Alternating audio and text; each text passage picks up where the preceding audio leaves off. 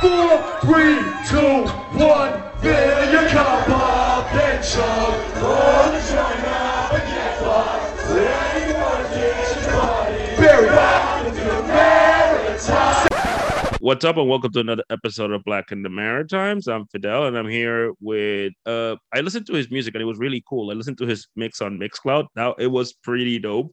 Uh, I definitely uh, like his music. He's a DJ producer, part of the Amazonia sound uh, sound system. So DJ Topcat or Topcat Amazonia, how you doing? I'm good. I'm good. How are you, Fidel?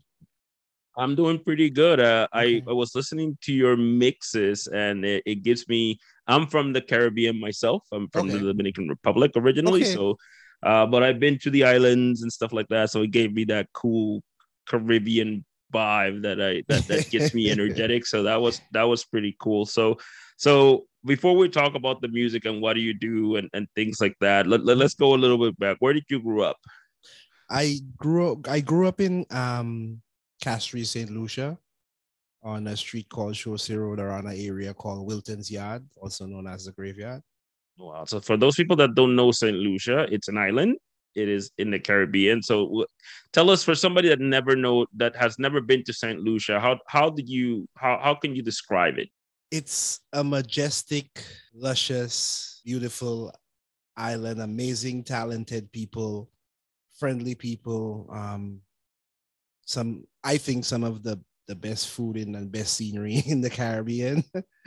uh, but uh, others would say that. But yeah, that's that's just my opinion. It's a beautiful place. Um, like every like every developing nation, does has have its struggles, but um, it's a beauty. It's it's a magical place. I I would say that some places you go in Saint Lucia, you just look at it and you could only like wonder who who created it. it's kind of thing. Yeah.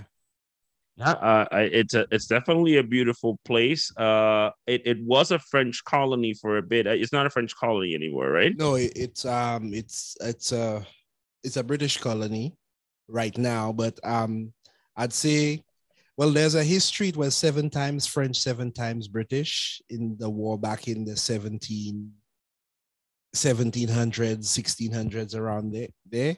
Um they fought for it 14 times. And um, the best way to describe it, I'd say it's a French place. It's an English colony with French culture. Yeah, I, I would say that. Yeah, I, I would say that they they speak uh what you guys call Creole, which is kind of like a uh it's kind of like a, it's French, but it's with with their own little things. So same Yeah. things they have in Haiti, Yeah, uh, yeah. which they have their French Creole as well. And uh, yes, I would recommend people everywhere you go in the Caribbean, the food is Yeah, amazing. everywhere. I don't care if you if you go to the West Indies, which is part of it, if you go to St. Croix, St. Martin, Trinidad, Dominican, Haiti, Jamaica, all the food is amazing. Yeah, yeah, it is. Yeah, The- oh, the- yeah. That's yeah. That's one thing we we have in the Caribbean. I don't know how we got it, but we are able to make some tasty food. Yeah. Well, it's uh, it, it's kind of funny. I, I kind of know the history about that. It's uh, it's because of if you remember, all of those places had their own uh tribes, which they were probably eh, what you would call natives, right? Okay. Like people that great. But the English, the Spanish, the Portuguese, they pretty much killed them all at, at some point, or they mixed with them with the other ones. So what they did is that they brought slaves from Africa, so those places. So what happened was is that in Africa they had their own cuisine, but there wasn't any ingredients at that point, so they had to mix it with their uh, French, with the Portuguese, with the Spanish. Uh, So a lot of those things Oh. come from an African European mix of things. Uh, the sense. season is definitely African. There's no way they, if you ever been to, there's no way in hell that they have that seasoning. Uh, but yes, it, it is a a lot of the plates. That's why they vary. For example, Dominican has a lot of mix of African and Spanish cooking, Mhm. and if you go to uh, Jamaica or some places, they have a lot of English. Uh, with a little bit of even Hindu cooking as well, Okay. even some Asian in it. So it's it, there is a whole lot. But And Trinidad again, this is well. not, yeah, this is not a cooking show. Yeah. So this is not a cooking podcast, so we're not gonna go. So so you grow up in Saint Lucia, and uh, again, till what time are you there? I'm there till about 19, 20, probably about 20. 19. Yeah. So you were in you were in you did high school and you probably did college as well there. Yeah, yeah, yeah, yeah. yeah. S- So this is a something that if you're not from the Caribbean, you probably won't know this, but people that are from Caribbean, in the Caribbean and Latin America and places like that, there you go to private school. You mostly go to private school, or even if you go to public school, school they have uniforms. You you wear a uniform. Yeah, uniform. And. That uniform tells you what school you were in. So, and even if, and I can tell you this, if you left the school to go someplace else, they absolutely knew. where you exactly were which school. yeah, exactly which school you went to. Yeah, in It's like- Saint in in Saint Lucia at the time growing up, um, we had a really good public school system. Um, so most of the schools in Saint Lucia were public, still are, I guess, but they're a bit more private schools now. Um, yeah, most of the schools I think were public, apart from the Seventh Day Adventist school and another primary school. Most of the schools in St. Lucia were public, still are actually. Oh, cool. And and what kind of kid were you in school? Um, I I gave trouble. I gave trouble. Um, I was an athlete. Um, too. I played a lot of soccer, and I also did like track as well, and I did a few other things. uh, But um, yeah, I was, you know, I was in tho- those teenage years. I guess my rebellion was a little bit more than more than most. I would say. Oh wow. So like what happened when you got in trouble? Like like when you got in trouble in school and you had to go home, what what what exactly happened? Well, I, I came from a very strict background. So um sometimes uh you know in the Caribbean we grew up sometimes with with uh getting a, a- beating from our parents or grandparents sometime and I definitely grew up in a situation where it was like a community that raised raised the child. So um it was more like sometimes if my if my my grandparents friends saw me doing something out of the way they would just discipline me kind kind of thing yeah yeah yeah it was that kind of situation for a while So you you got a whooping from the neighbor and then you got a whooping from your house. yeah sometimes sometimes yeah sometimes yeah Yeah, yeah, that that happened. I remember to me as it happened as well. I remember one time I think it was my yeah, well, I think it was my aunt. That my aunt literally lived like two two blocks or like a block, and, and I did something and she whooped me. Go to your home, yeah and I was crying, and I told my mom like, "Oh, my aunt Baroque whooped me." She's like, "Oh, really? What did you do?" Did this you is, do? and then she whooped me too. It's like, whoa, that day I, never. go on sorry yeah Go ahead. Sorry, no, no, you go ahead. um that has to be a cultural thing it has to be it has to be like a, a cultural thing because yeah because most people i know who come from the caribbean sort of go through the similar for a similar thing so it has to be cultural Yeah, it is. I mean, it, it's something that, uh, again, I'm not 100% how St. Lucia is, but in a lot of the in a lot of the islands, what happens is is that uh, there was this commodity of, and again, times have changed drastically because before we didn't know what things were going in Europe. We, we only saw it through magazines and, and news and TV. Now everybody with their phone can see what's happening everywhere. Uh, what what happens in those islands is that people it, it were small communities, so people, uh, everybody knew everybody, right?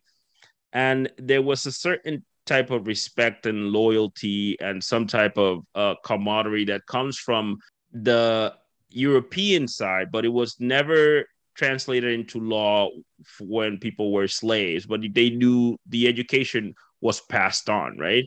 So that was the type of like the whoopings that people, uh, the, the whooping, the whoopings actually come from a dark place. They come from the slave master whooping the slave okay. and it was a type of punishment. That's how it. But that's where it comes from, uh, which is a horrible way to do. But that's it got passed on, yeah okay i understand now yeah wh- which was that. But but you know it, it it is a it is a it is a Caribbean thing because it, it was part of that that history. So you were a trouble kid at school. You you you definitely had your ways. Uh, you were an athlete, so you played soccer. You play in the soccer team and in the track team. yeah yeah i did soccer and track yeah yeah And how long you did that for? Um, most of my secondary schools, I say about four or five years, from the period of twelve to seventeen, maybe. Yeah. Okay, wow. And what what got what, what got you into that? Um, well, I on one side of my family, most everybody on one side of my family is usually athletes. And for track one day, I just decided to try it out and I was pretty fast. Um, so I just I just stuck with it for a while. Um, yeah, and I have a few gold medals, a few silver. Oh, really?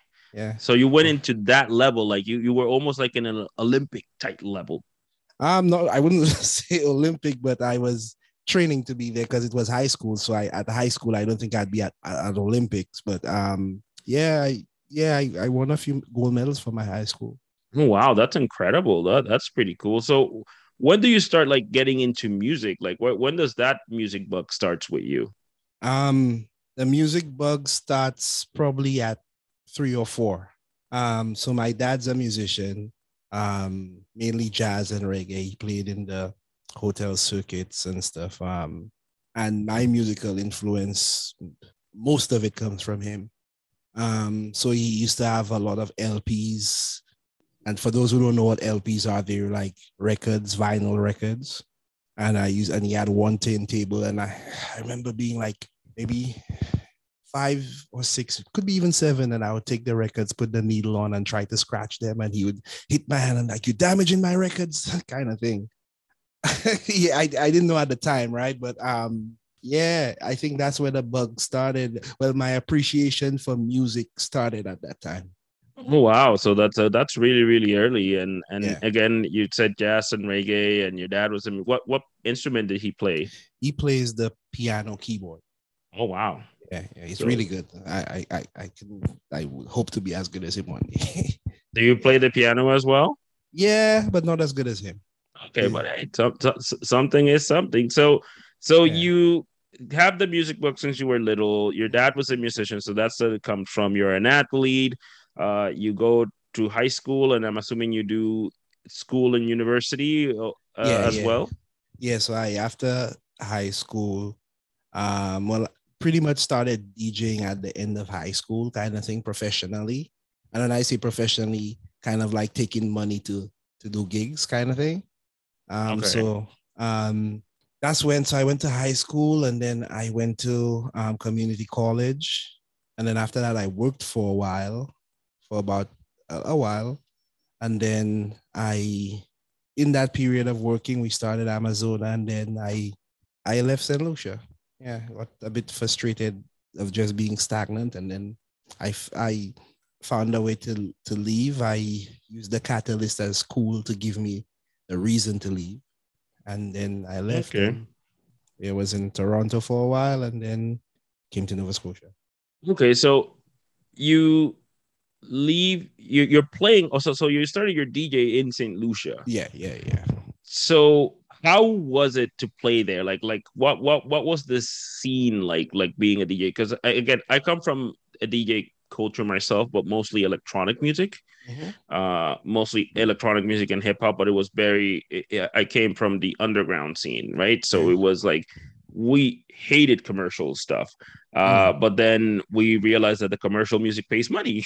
And we were like whoa there's Yeah. cash here. So we were like maybe we should kind of that so so how, how was it like that in st lucia or was it more like commercial like it was hardly commercial because I remember when I started playing, I hardly played any hip hop or um or pop, which is kind of like a change of my style today. But St. Lucia was mainly a, a reggae dancehall soca kind of place, calypso. Um, some hip hop would play, but most most of the events we'd play would be mainly soca and dancehall kind of thing. Um, at the time and 90s dancehall, 90s, early 2000s dancehall. so do you remember your first gig like your first gig ever Yeah, yeah, yeah. yeah. My first gig ever was playing my little brother's first communion.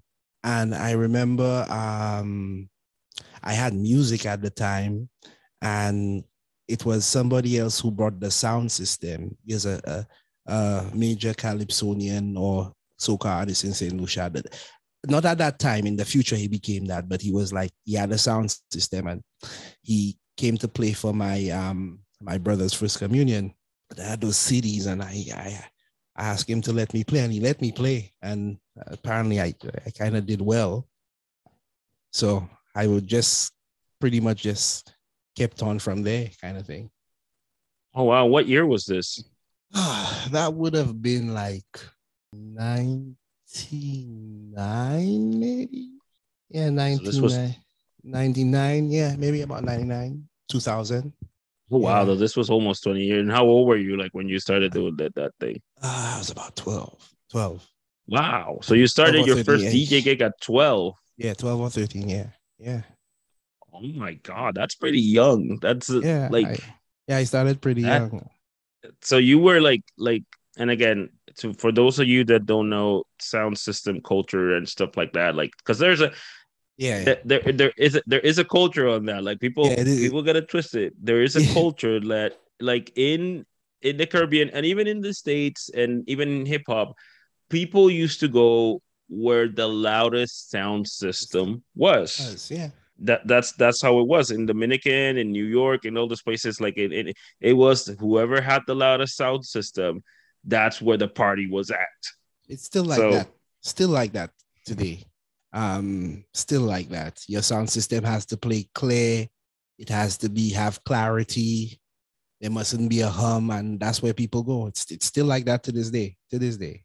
Yeah, and I I remember that uh, I went one time to Jamaica and in Dominican we have well they have the same. We call them colmados. It's like these convenience stores that you get everything. Like you get like rice and all that stuff right? And and in some places especially in the countryside or, or in the ghettos or in the, in the neighborhoods that's where the party's at as well because that's where the, the beer is right? And people go. And the guys they was like the convenience store we called them colmados. There was a convenience store that was like you got yourself your your things to cook and man and there was one that you got that as well but at night it, it was where it was popping because of the, the the sound system. Similar thing similar thing back similar thing back i i guess most caribbean islands i've gone to is, is a similar thing. Usually the sound system is put outside the shop and at on certain nights and it's just sometimes a huge party, sometimes an unexpected huge party, but yeah, a huge one. Yeah, that's what that's where the people go to to drink and stuff and and get it because it's it's like it's it's it's like the club but not the club but not the club well you could say it's the club for people who can't afford to go to the club yeah that probably probably but i mean yeah. what what is a club anyways it's lights and stuff and, and yeah. beer, like it's the same thing everywhere yeah. so yeah, so you so you start young, and and you you tell me you come here because you you were kind of sick of what like being like you you felt you felt you were stuck there. Yeah, to a point. Yeah, yeah, yeah. And, and uh, tell us about that. Like, why why did you feel that that way? What was happening? Um, at that point in my life, I just wasn't sure what the next step was. And when you're on an island, it's like you go any direction, you hit water, right? So it's like you can't go, you can't even really further yourself the way you want to, if you want to, kind of thing, unless you have the capital. And so, um, and then I also wanted to um get myself educated too. Um, but yeah, that that was mainly it. And we had put out a bit of projects. Um, but then again, like everywhere else, if you're not connected in certain industries, then nothing happens for you there. So you have to go and make it and we were connected to a point, but we weren't connected, connected. Like if you understand what I'm saying. Yeah, no, I, I, I definitely understand. I mean, it's it, especially in places that there's a small network, like there's only yeah. a small round of people, right? Yeah, yeah. So yeah. you get that. So so you come into to to Canada as a student. Is that how you how you come here? Yeah, yeah, yeah. I came to Canada as a student. Yeah, but I came. So I came and I stayed with my mom in Toronto first. Um, got my PR, and then became a student. Actually, so okay, yeah. so so your mom lives in Canada. So yeah, she lives in Canada. Yeah, in Toronto. Okay, so were you here before? Have you ever been here before? Yeah, so I'd, be, I'd been to Toronto um a few times before because my mom had uh, she lived in Canada since '96. Okay, so you were familiar with the with the territory. You were familiar yeah. with the place. So, so you came here and uh like how was it there was one thing visiting, but there's one thing living, and you're you're in a big place, right? You're in the biggest place Yeah. there is in Canada. So so how was that like? Like what what was the first thing that you started doing in there In Toronto or Nova Scotia or Halifax? in Toronto? We'll we'll get Uh, to the we'll get to the Halifax part in a bit. Um, I was just really just checking out the scene. One thing I had to I had to understand how to adapt to a big city pretty quick because where visiting is one thing and then living is another thing. And then um you get to somewhere and you have to figure it out because you're sometimes you're a naive small island kid. And when you're that, you have more trust than you should for everybody kind of thing you tend to trust people a bit more. Excuse me, if you if you understand what I'm saying. So I had to learn how to move in a bigger city and learn not to trust as much, kind of thing, or learn to trust the right people. If you if you get what I'm saying, to that. And yeah, my- yeah, it's a yeah. Go ahead. Sorry. No, no, it's a big city. Like a big city is uh, you know, it, there's a whole lot of people that you may think they're again. You go from knowing everybody to knowing nobody. Nobody, yeah, yeah, yeah, and and and my mom was pretty good in helping me understand how to navigate a big me- metropolitan society kind of thing. Um, she had been in it for a while, so she had uh, imparted some knowledge onto me, which helped me to even how I move today. So, what year was that that you that you started living in in Toronto? About 2008, 2008, yeah. Okay, so there's this is the the MP3 era. Spotify wasn't the thing. no, no Spotify. See, people are are kind of still, um, yeah, MP3 iPods. That's how music is being confused consumed. Sorry.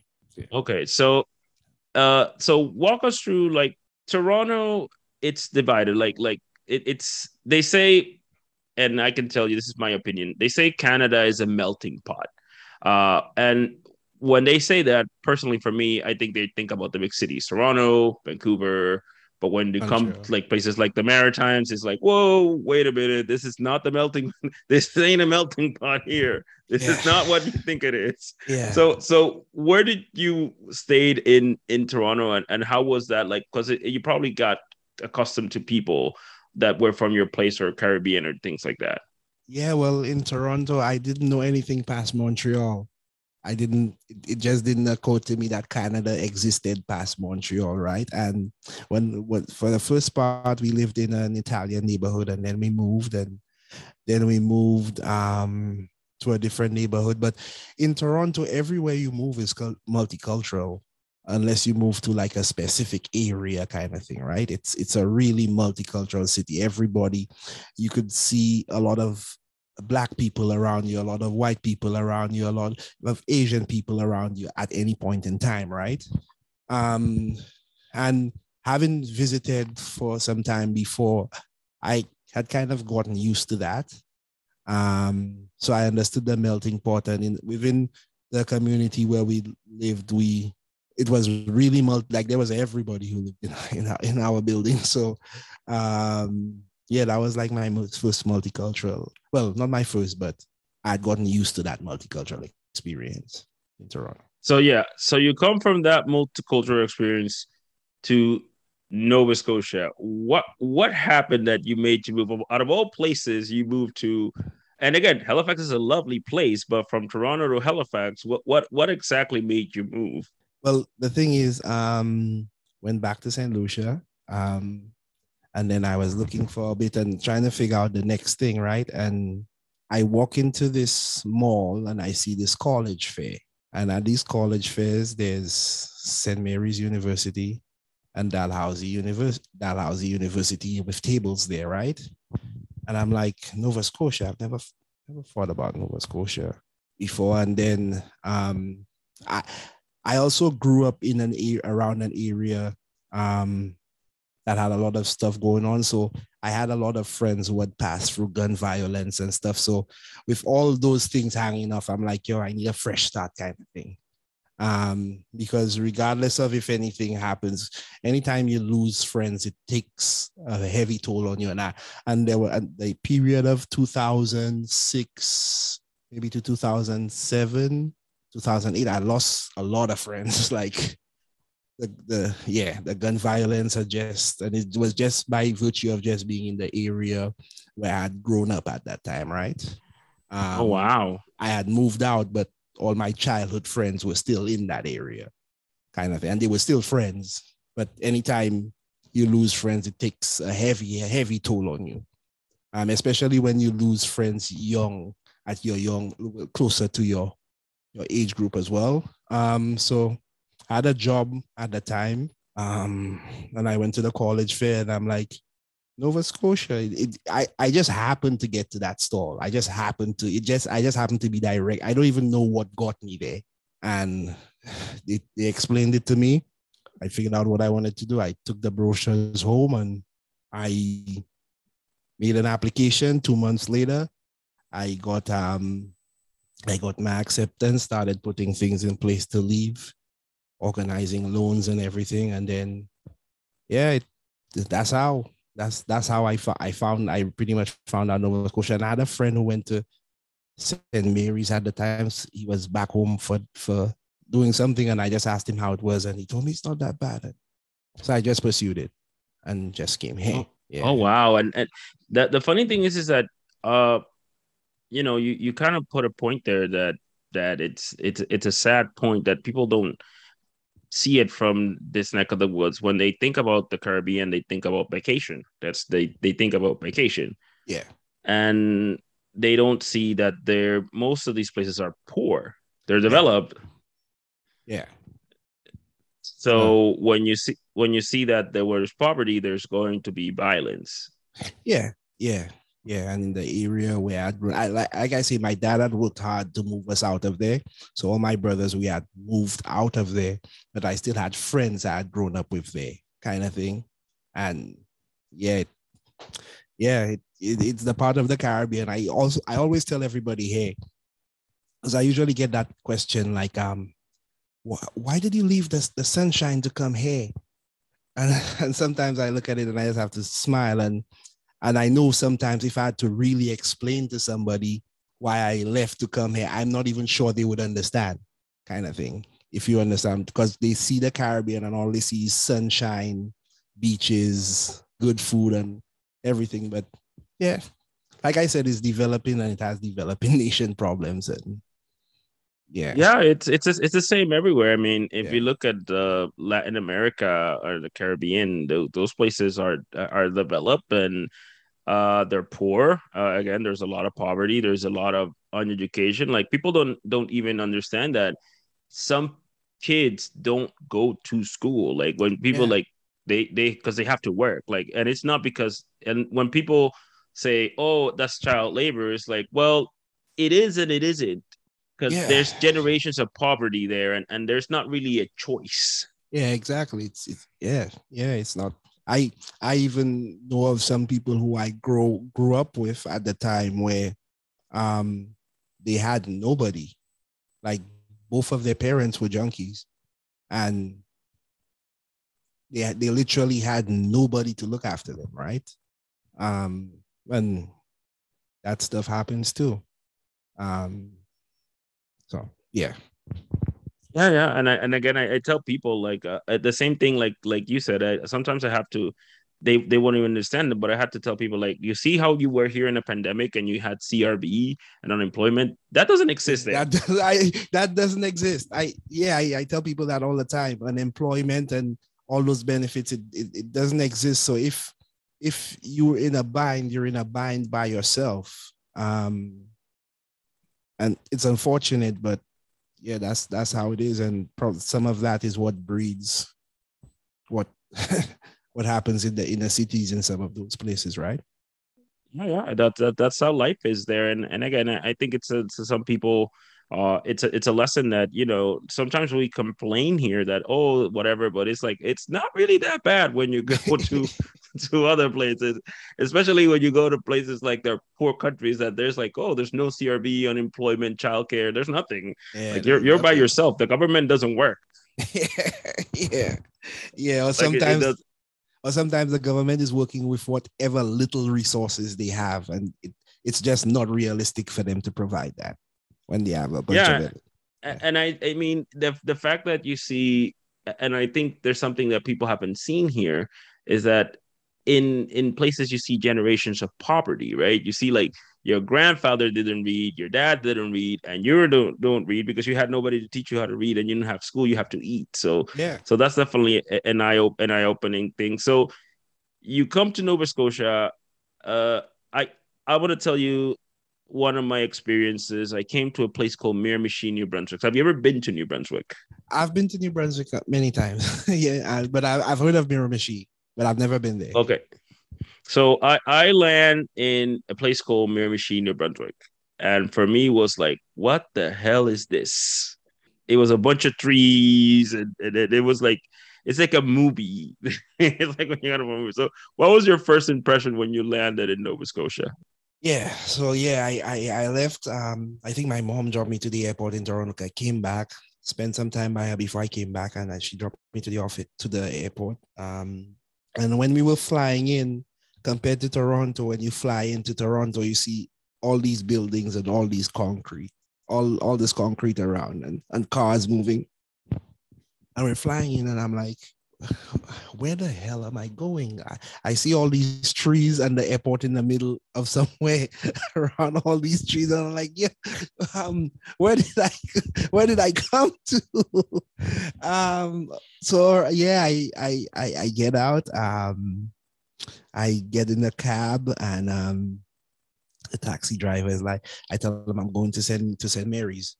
And he's like, okay, I'll give you the best price. So whatever the price, I'm driving down and um, I'm looking at the city, and for about 20 minutes, we're driving. There are no buildings, like no buildings. It's just like um, a lake and some shrubbery on on either side. And I'm like, where am I going? What mistake did I make? Right, right. Because even though I grew up on an island, I grew up in the city, so I'm used to seeing concrete and asphalt around me all the time.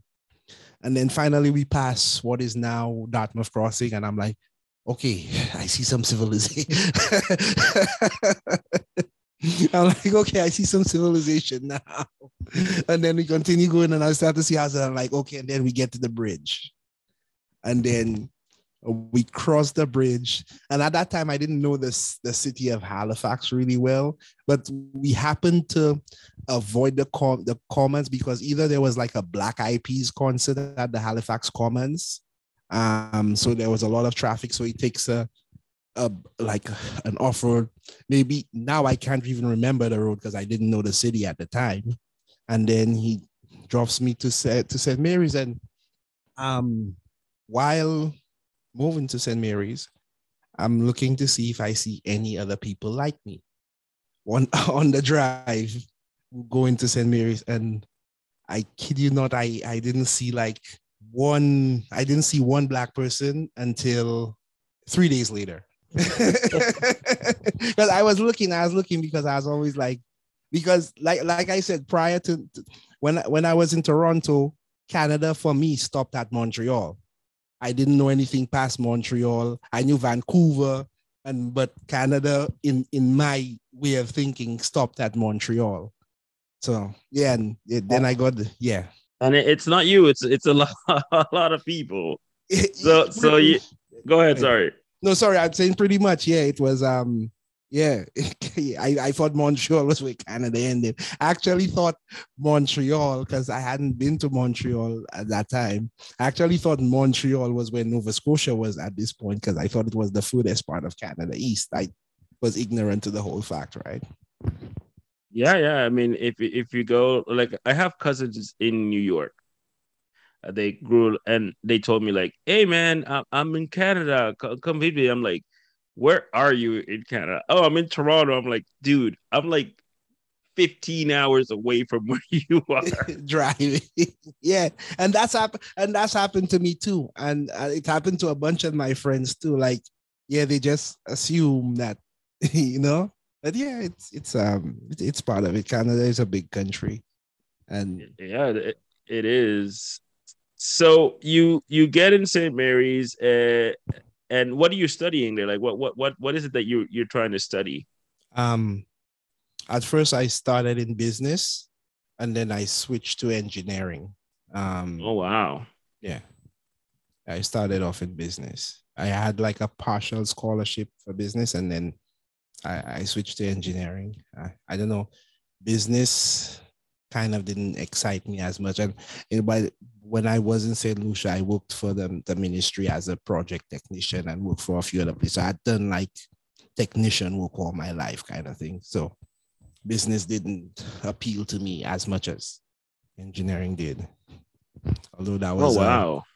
hell of a decision, but yeah. Yeah. Oh well, So you you're in here. You you got the do you do you have a community of people from St. Lucia in, in Nova Scotia or, or anybody that you There were a few people here, but they weren't part of my community, if you get what I'm saying. Uh, There were a few St. Lucian people here. I, li- I literally came here alone. Um, I I I knew nobody. I knew apart from the one guy who told me Nova Scotia was nice. I literally knew no one. I got to know people as I, but when I got here, I knew no one. I knew I knew I I didn't even know where the closest Sobeys was to kind of thing. Wow. So you're like this is complete you're like a stranger in a place. yeah, yeah, literally. Oh wow. So what was your first like you, you start living here and and what was your first impression? Like what was your first impression when you when you started kind of adapting? Um, it was different. Um, it was people on the campus, and I'm going to say this distinctly. People on the campus were a lot more friendly than when you went out into the into the into the world because um, I guess it's they have to be friendly to international students, kind of thing. And when you on a university campus, it's um easy to forget that racism exists because everyone is so nice on the campus right and then um well, i end up going downtown with with some friends and realize at 2 3 a.m in the in the morning you can't get a cab to go back home. Literally literally. And that sometimes still happens to this day. Um yeah literally you can't. I remember one time we we had a because my friends with i my friend circle was very vast. I had all types of friends. And one time we went out with with a couple of friends one of my friends from germany and we couldn't get a cab. And we were by i think there was there's uh, now it's now the the halifax public library but there's a courthouse there. So what we asked our friend to do our white friend to do we asked him to stay by the um by the street to flag down a cab and we hid at the back in the bushes. And when and he I, like once he was with us he couldn't get a cab. But once we hid a cab stopped immediately and we just all came from the back and the cab was like no no no i'm not dropping you but still ended up dropping us anyway I think that's Oh, of the- wow. yeah yeah yeah That is in, that's an insane story. That sounds like a like like the stories that people joke about in New York City back in the 80s, but it it, it, it is Yeah. happening. yeah it- And yeah and the funny thing is is like and again we'll we'll go about this in a bit like Nova Scotia in Atlantic Canada is the place that there's more black population like when, when you think about where the black population is you're in that place and if and, and it's and it's in it's Yeah. still kind of kind of hard and and one of the things that I I kind of I kind of point out to people and we're gonna go through that in a bit. It's like, especially you that you're in the music industry and you you do. We're gonna talk about that mixtape that I heard that had like uh Nova Scotia artists. I tell people like, look, in Atlantic Canada, there is one big hip hop artist, and he's white, yeah that's a fact that's a fact Uh, Yeah, that's a and it's white, No, and it and it's like, and this is where black culture is. Black culture, if you go to the Maritimes, it's in Halifax, it's in Nova Scotia, Hammond Plains, North South Preston, you know, all of all of those areas. That's where the black Square. the the Uniacke Square. That's that's where the black oldest black culture is in Canada, like we could say. But the, if we look at the culture, it's again, if you look at even the the art the the art culture or the hip hop culture, the biggest rapper, he's white. Yeah, yeah, yeah, yeah. Nothing, not knocking him, but that's just a fact. It's he, as the he's the he's the biggest rapper, and he's white. That's that's that's true. Yeah, and it's because again, nothing wrong with him. He he's he has good songs and everything, but it's because of the appeal, right? When you're in a when you're white white audiences, the majority is going to appeal to you. Than when you are black or, or or any other race, people are not going to appeal because you're the minority. Yeah, and and and I I in in my thinking too, and and how I move professionally, I try to understand that because I think the population, the black population in Nova Scotia is like two two point three percent, right? And if you were to look at it in terms of the population of Nova Scotia, which is 900 and something thousand, that's probably just about 20,000 people. Um, yeah. So even if like you're looking at it in terms of metrics and and people buying something from someone who looks familiar to them, there's almost like 800,000 people, like a market of 800,000 people to sell to versus 20,000 people. If you understand what I'm saying, kind of thing. Yeah, and, and that brings to like the understanding. Like people won't understand exactly when, for example, even if and that happens to people in Halifax, which I talk to people that were born, raised in Halifax, that they just happen to be black. You get like, where are you from? Thing is, you're like, oh, I'm from Halifax. No, no, where are you really from? Like, no, no, no, Halifax. I I never been out of here, and and you know, the, everybody thinks that you're not from here, even if you're from there. And and then you get the stuff like, I cannot find a barber, or I cannot find this, or I cannot find that, and people don't understand that, but it's because they they that doesn't that doesn't really affect them. It's the same thing with racism, right? Like when you are in a place like St. Lucia, you don't think you're you're black because everybody's black. Yeah, yeah, exactly right. And and all your role models are black too. You understand what I'm saying? You have to the the people who are the people who you look up to, most of them are black in the Caribbean, in St. Lucia at least, right? And you you come here and it's a little bit of a different thing if if you if you if you get what I'm saying. And so it's, sometimes it's just adapting to that, right? And understanding and understanding what it is and how you should maneuver and take. Yeah, yeah, I, I 100% agree. It's only when you it's only when you come to places like this that they make you feel like, oh no, no, you're you're different. You're you're yeah. you're you're different. You're different. Yeah. and they it in in Atlantic Canada and the Maritimes it's a little bit subtle. It's not like other places that other places are like just bland. And here it's yeah. like they're kind of nice, but they're like, yeah, yeah, but we're not as nice as with the other white people. Yeah, like yeah. we're nice to you, but we're a different type of nice to the other person, right? So it's yeah. so it's kind of it, it's a bit that. So how do you get into music in Nova Scotia? Like you're here, you're studying, you're how do you start getting into music here? Okay. Um so w- when I first came here, um I I didn't want anything to do with music.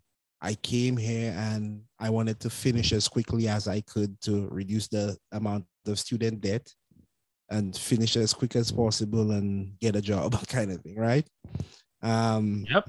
Life didn't work out well like this. I was with what what really happened was um, I was with an artist, um, and we were at a studio somewhere in Spring Garden in in in in Big Up Richcraft. Um, and we were in his in his in, in his bedroom studio. I was working for artists. I can't remember um, which artist at the time, but yeah, I was working with an artist, and um, it was like he had a he had a turntable and he had some records, and you know the artist is working, they're making their song, and I'm sitting down with the artist. I think um, bored. Um, it was KO. KO was the artist actually, and then I just go put turn on the turntables. I look for his record box. I take some. I think the record I took was G Unit on Fire um, we on fire, we on fire. And he had doubles of it. So I took it and I started scratching the record, like just because I was bored, right? And started scratching it. And I don't, in around 2009, Facebook had just come out with the video because I don't know if you remember before Facebook was all pictures and they didn't have video before. And yep. they had just come out with the, the video update plugin thing. So um why unbeknownst to me, while I'm scratching the records, so somebody is behind me recording it, right? And then they just put it up on Facebook. And I, I didn't even know they recorded it. So I'm going back to campus and the next couple days, and everybody's like, I didn't know you DJed. And I, how did you find out? Um, they're like, we saw this video on Facebook, and video had something like two, three hundred likes. And then um, it was a friend of mine was like, yo, Cat, why you don't start DJing? And I'm like, I didn't really come here for that. I just came here to get my education and leave. And I thought about it. I thought about it. I the next day I'm like, okay, you know what? I'm gonna do this. I I did some surveys. I went into the different dances clubs. I listened to what the DJs were playing, and I'm like, yeah, I could probably bring my skills over here. Um, save some money. I had a job at the catering service on the campus, and I was saving everything from that. And when I had enough money, I got like a one mixer and one turntable kind, kind of scenario. And I started practicing and practicing and practicing and practicing. And one day I just got called for an opportunity and I killed it. And I've been DJing from that night since. Oh wow! So you were like that's kind of crazy that you weren't into it and it just stumbled. It went it went viral, as we would say, and and that's yeah. like so you kind of refined you, you kind of refound yourself with that in unintentionally. Yeah, because um prior to that video, I hadn't DJed for maybe a year and a half before, right? And I was I was like I was I was just going to the studio to support my friend at the time, kind of thing. And saw some turntables and I got the itch and it went viral at the time. We didn't even know what viral was yet at that time, kind of thing. Yeah. Yeah, yeah, it's it's kind of crazy. So like you do that and you start doing parties and you start getting the stuff. Talk talk about like what is the the Amazona uh sound sound system or collective? What is that about? So Amazona is like a sound system, uh, a, well, a DJ crew started by me and my brethren back in the day. Um, big up Jail. And um, we we started playing music in different places. It's a collective. At the time when we started, our intention was just to play like St. Lucian reggae music at the time because it started from St. Lucia. But then over time it evolved and we started buying dub plates. I don't know if you know what a dub plate is in sound system culture. Yeah, um, of course, of course. all right, we started buying dub plates and started entering a few clashes, and that is really, I'm a, that is really Amazona in a nutshell, right? Okay, so let me just explain to, to our listener what a clash is, because that is very, very West Indies. That is super West Indies. So yeah. a clash is like a battle. Well, Sounds in Jamaica, they call DJs MCs and DJs they call them uh, master server independent but it, yeah two sound systems and they go at each other with the mixes. And it, there's a lot of variants like yeah. it's your flow it's your sound it, there's a whole lot of things going on. How and, you introduce and, the record as well how you introduce the song how you present the music all that comes to it as well. Yeah so if you haven't seen it like if i will advise people if you've never seen a clash go see the jamaican clash with the reggae artists you won't understand anything that's going on because I don't understand what the hell is going on, but it's pretty fun. Yeah, yeah, it's it's it's, it's actually the sound clash is actually a part of Jamaican culture, which essentially became what the beginning of hip hop was. Because the sound clash culture is what Kool Herc took and brought to the states, and yeah, yeah, that was it, pop. Yeah, that that exact that's exactly it. You you can actually there is a, a place in Netflix. Uh, there's a couple of documentaries in Netflix about that, and there's also a, a little dramatic called "The Get Down," which is kind of explains how it how it, it is. It's it's kind of it's fictitious, but it, it gives you kind of like the history of how how it went. Yeah. So you are in Nova Scotia, you get this, and, and you start doing music. I'm assuming you graduate from engineering. Yeah, I well, during the journey, I took a few years off, and there was one time I was exclusively DJing. That's all I did. really? How come? Yeah. Um, well, it was mainly a monetary issue, and I wanted to make some extra cash. Um, so I took over some time, and that's that's what that's what that's what I did, and it was it you know what it was nice at times and it was really hard at times. And I again I can tell you because I have a, a music background and and again I I don't uh you know I I've been a jury at the Junos at the Grammys. I I done a whole bunch of stuff. I've done record labels and I know the struggle of artists. Doesn't matter what it is money's tight yeah yeah yeah and and and to the outside world it it it, it seemed like I was doing well kind of thing right as I was playing at almost every every almost every club downtown.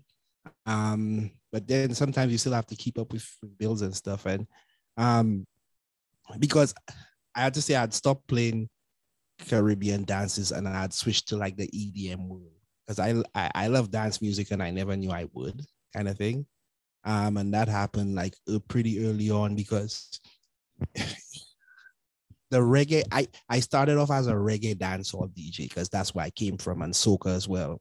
But when I got here, I understood that the reggae dancehall market was pretty small and it was really territorial at the time. So I had a friend who invited me to a kegger one day. And I don't know if you know what a kegger is, but it was a party where there's kegs and everyone just drops their beer from the keg. And yep. he's like, we need a DJ.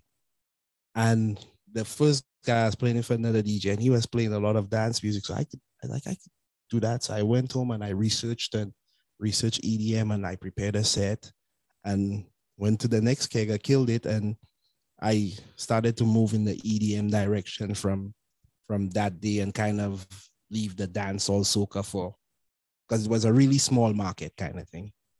And yeah, I went into EDM that way and and from that way I ended up playing in most of the clubs downtown. Oh wow, that that's crazy. And you know what the funny thing is is like I I come from the electronic music world and what most people don't know is that house music and techno it comes from black people. Uh yeah. Three three black people created techno in Detroit. That was where techno started. Uh Kevin Saunderson, Juan Atkins and uh yeah, Kevin Saunderson, Juan Atkins and I don't remember the other guy. I I do uh I do have him somewhere uh, and house music comes from a guy called Frankie Knuckles in Chicago. Frankie Knuckles, yeah. Yeah, that's that's where the that's where uh, the electronic music are. So when people say like house music, this white people stuff, I'm like, no, no, you got to kind of twist it. This is when once you start doing the research, you understand exactly where dance and house music comes from, and it's really intriguing. It's almost the start of of house music is almost like the start of reggae music in a, in a way, kind of thing. How it started, yeah yeah, it would started uh, in mostly gay clubs, and it started at a place called the Warehouse. Yeah, and it when you parallel to reggae, dancehall reggae was played in the dance hall with the sound systems, and like house music, it was played in the warehouses, kind of thing. So is that parallel right there, kind of thing. Um, because the dance hall was where people would hear the sound system, which was considered the poor man's radio station at the time. So yeah that it's it, it still is in some points like when you when you see it in in the caribbean and places now it's now it's more glamorized because of cars and stuff but yeah yeah yeah it is definitely so so talk about us that like you, you you had a really weird point you said that dance hall soca it's a really small market uh it, it is very it's very very small yeah very small uh is there any venues in Nova Scotia that play that type of music? Um, there used to be like I, I there, there aren't any venues dedicated to that kind of music. The venues where you get that kind of music also do hip hop events and also do other events, kind of thing, right? Um, I since I've lived here, I've never heard of a venue that's specifically dedicated to reggae and dancehall. Never. I think there used to be one club which did it called um I want to say Coconut Grove, but they also did hip hop events. So there's never been a dedicated a dedicated club to that. Yeah, because now here uh in I live in Moncton in New Brunswick, and there is like an Afro beat kind of a Caribbean night kind of club now. Okay. There's just one. so and and that's one of the things that i'm like okay that this is kind of that you know as every club but it's there's it's kind of moving so you would think that halifax would kind of be going that direction as well because it's a bigger place Yeah, they they are like over the years, Halifax has has gotten a lot more multicultural compared to when I got here. And um there are a lot of venues opening opening up to that kind of stuff. They're probably like one, two, three, which support that kind of stuff, but they also do the hip hop parties as well. If you understand what I'm saying, it's not just dedicated to reggae and dancehall then there's probably just one club alone dedicated to urban music and yeah oh, there's one probably one club alone dedicated to urban music here oh wow. That Like, that eh, like- insane.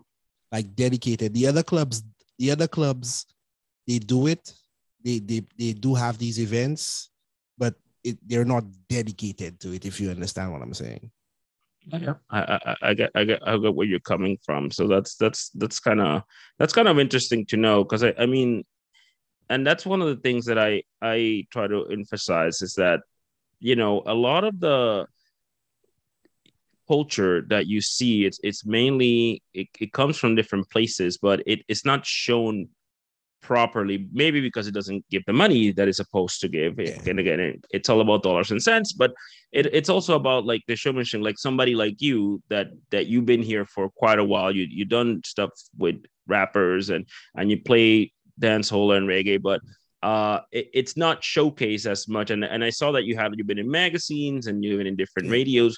What what do you think is that that it's not shown as much in in the maritimes as it i think it should be? Um, I think because it's not looked at as a commercial music kind of thing. Um, well, reggae used to be, but I think it's I I think venues kind of don't see the earning potential for them when it comes to that kind of music versus if they just keep like a hip hop night or dance music night where it will get those fans anywhere and they come spending money. I I I I feel as if it's not seen that way, or maybe some of the the club owners don't understand it, kind of thing. Um, it could be that too, but I I more think it's not seen as really commercial here, and that's and it probably will be as as the maritime starts to get more multicultural and they start to understand the value of this music. Um, but that's what I think.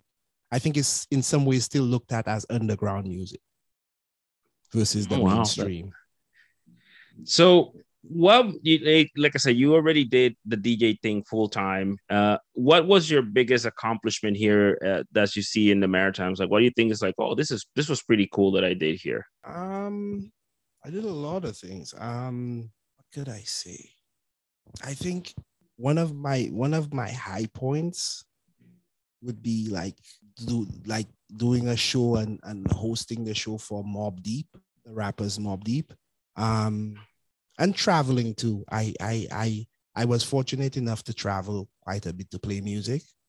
And and and that in itself, but that's not in the Maritimes. But I think one of my high points would be doing that show for Mobb Deep because I had always been fans of that group and and it was like one of the last shows Project Prodigy did before he died, kind of mm-hmm. thing. So that was like a magical moment. I'd say that's my high point, but I've done a lot of things. I used to be the DJ for the basketball team. Um, I used to be Missed that. I, I missed. I missed the basketball thing. That was my thing in Moncton, and it, they, they shut it down. It was yeah, they sad. said, yeah, yeah, yeah. I used to do that. Um, what else? I, I've done like I can't remember all of it now because at the time you're just working and pretty much grinding to get to the next thing. But I've done so many. I think I've almost done. And oh, another high point for me was that um, I got to do the close the Gottingen Street 250 Festival as the headliner for the Saturday night. Um, that was pretty big for me. I was the headliner for one night, and then Scratch Bastid was the headliner for the other night. Um, that was pretty big for me. Um, and then the Oh. festival, the festivals I've done too. Yeah, pretty big. Eh, yeah, I've I've, I've done I've done a lot.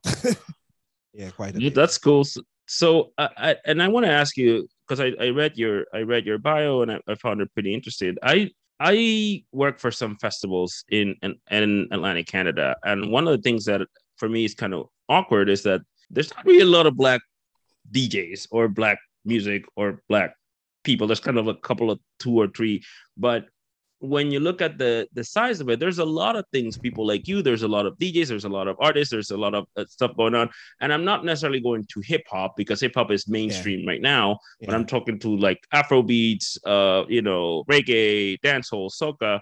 Why don't what happens? Do you think is that people don't apply to these festivals? People don't get considered. What what do you exactly think may be the problem going that there's kind of like a disconnect?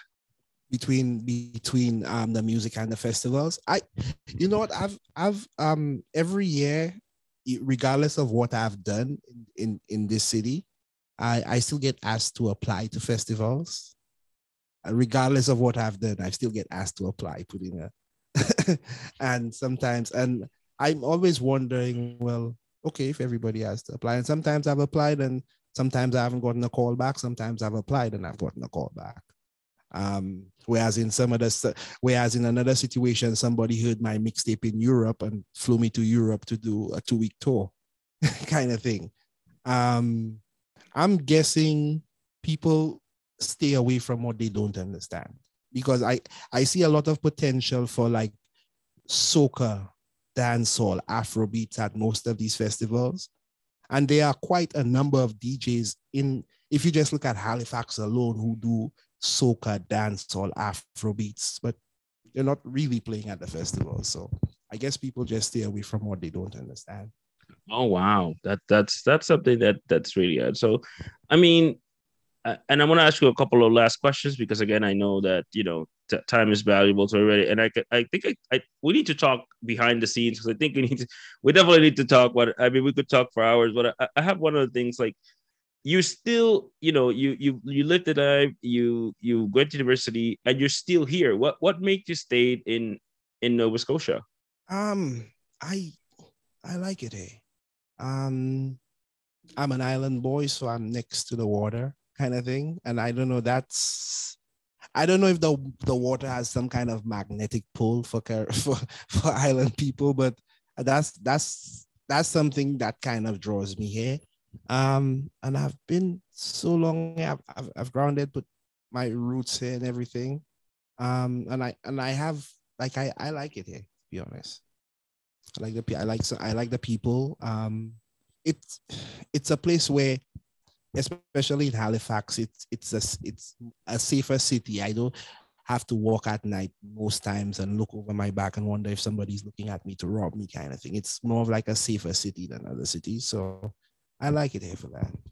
Okay, yeah, I definitely, I, I definitely think that that is uh that that is a great thing. So, uh, one of the things, if people want to find you, want to find the projects that you because you have a mixtape out, I saw it, I heard it, it was pretty cool.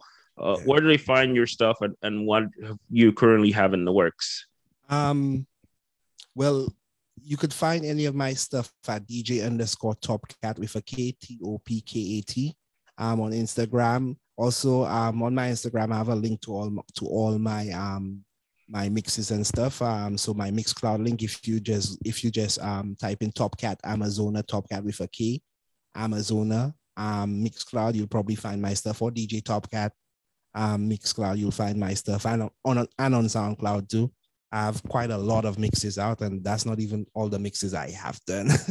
um, but quite a lot on Mixcloud. Um, Snapchat, Top Kat, Amazona, um, Scotian Smoke, which we didn't get a chance to talk about, but um, Scotian Smoke is like our most recent project. It's a project um, distinctly with Nova Scotian hip hop artists. And um, yeah, right now we're looking at getting enough music to do the second one. Um, because um, the process of doing that tape was a hell of a process because we went through so many songs and our goal for putting out this mixtape was to try and get at least the next Drake or next Tory Lanez from the Maritimes. And I know and I know they're here somewhere um, because I hear the music and I hear a lot of talent in in the music. Um, so that's our goal. So we're gonna and we're gonna keep putting out these tapes to to motivate artists to consistently keep putting out good music because the only way we can get that that artist to go globally from our community is to just have them keep putting out constantly constantly putting out good music. Yeah, I, I 100 I 100% agree. Hopefully we'll get that next Drake Tory Lanez or the Weeknd. like we forget the Weeknd yeah, is also on the from... Weeknd and they're, and they're probably here in in one of the maritime provinces somewhere. Yeah yeah I, I agree with that. So my last question for you is what does it feel to be black in the maritimes? It's it's unique. It's um it's it's a struggle at times um but at times it feels good to maintain my identity to be black it's it's difficult at times but it's great at times as well too um and when i say difficult in I, I drove a car for a year and got stopped by the police five times and never had a ticket, never got a ticket. So that part of being black in the Maritimes is what I don't like. Um, but I like collaborating with other black people, other native people in the Maritimes. And for me, that is what being black in the Maritimes is about. Um, connecting with your culture and also collaborating with great people, meeting great people, because it, the whole system is not like that. It's just parts of the system. But it's just for me the people who make me feel that I can be myself as a black person in the maritime.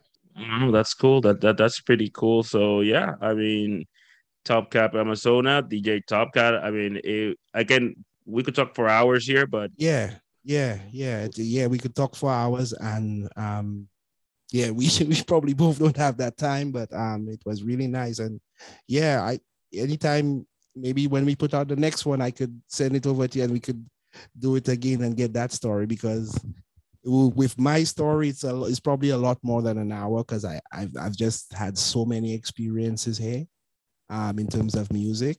Um, but yeah, it's pretty good. Yeah, yeah, for sure. I could definitely could we could see that. So uh, again, guys, uh, if you wanna know more, check out uh, Top Cut episode of the year Talk on social media links. Uh, don't forget to subscribe to our podcast. Shout out to the people that are donating.